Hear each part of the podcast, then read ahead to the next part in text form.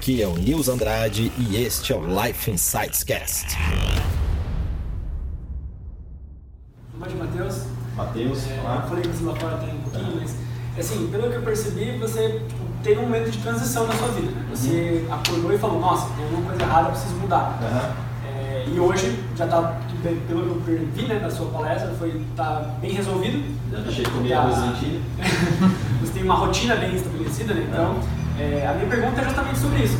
É, do momento em que você decidiu mudar e seguir por esse caminho, até o dia de hoje, ou não sei, um pouco mais antes, é, esse- essa transição, como que ela foi, quanto tempo levou, que você contasse um pouquinho mais. É, então, é, digamos assim, não é porque eu não quis ser mais engenheiro, quis ser empresário, né? Então eu descobri que eu queria ser engenheiro ali ao, aos 19, mais ou menos, foi, que eu queria ser descobrir empresário aos 19, 20, mais ou menos. Aí no ano seguinte, a gente já montou uma empresa júnior, ou seja, eu já executei a, essa, essa ideia de ser empresário.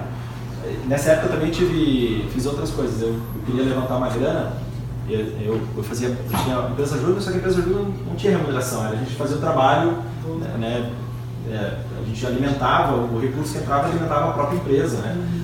E a gente comprou o computador para a empresa, umas coisas assim de fazer alguns tipos de investimento. Então não gerava grana. Dependia ainda dos meus pais, mas é porque eu queria depender menos. Então eu tinha uma bolsa de CNPq, fazia pesquisa e tudo mais. E, e durante esse processo também eu fazia bombom de morango para vender na biblioteca. Então eu fazia a produção, à noite eu chegava em casa, fazia uma produção, no outro dia eu ia para as aulas, vendia, né, tudo mais, vendia na biblioteca, etc. E assim ia, durante, durante ali anos eu fui fazendo isso e gerava uma grana extra. Ou seja, era uma forma de empreendedorismo também. Ou seja, entre ter a ideia e fazer foi rápido. Foi, foi uma questão de decisão e de empreender com coisas simples. né? Não precisava, não precisava montar uma empresa né, já naquele momento. Poderia ter, ter montado, talvez se eu tivesse é, um DNA mais focado nisso naquele momento, talvez eu tivesse feito isso. Mas foi as maneiras que eu achei de é, executar algo que estava latente em mim, que eu queria fazer. Ou seja, quanto menor o tempo entre a ideia e a execução, melhor. né? E para vocês terem uma ideia, o rádio demorou para ter, é, nos Estados Unidos, isso dados dos Estados Unidos, o rádio demorou cerca de 30 anos para ter uma audiência de 50 milhões de pessoas. A televisão demorou 13 anos para ter uma audiência de 50 milhões nos Estados Unidos.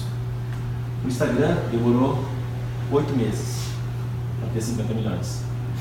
Ou seja, hoje é muito mais rápido né? e nunca foi tão fácil empreender quanto hoje, porque o custo de entrada é muito pequeno. Quando eu empreendi, ainda era, era pré-internet. Eu fui ter internet em casa ali em 96, mais ou menos. Claro, a internet já existia, mas só comercialmente ficou viável aí para mim no ano de 95, 96. Mas quando eu, eu empreendi, não tinha, quando eu comecei, não tinha Google, né? Google de 2004, isso? 2004, acho que é o Google, né?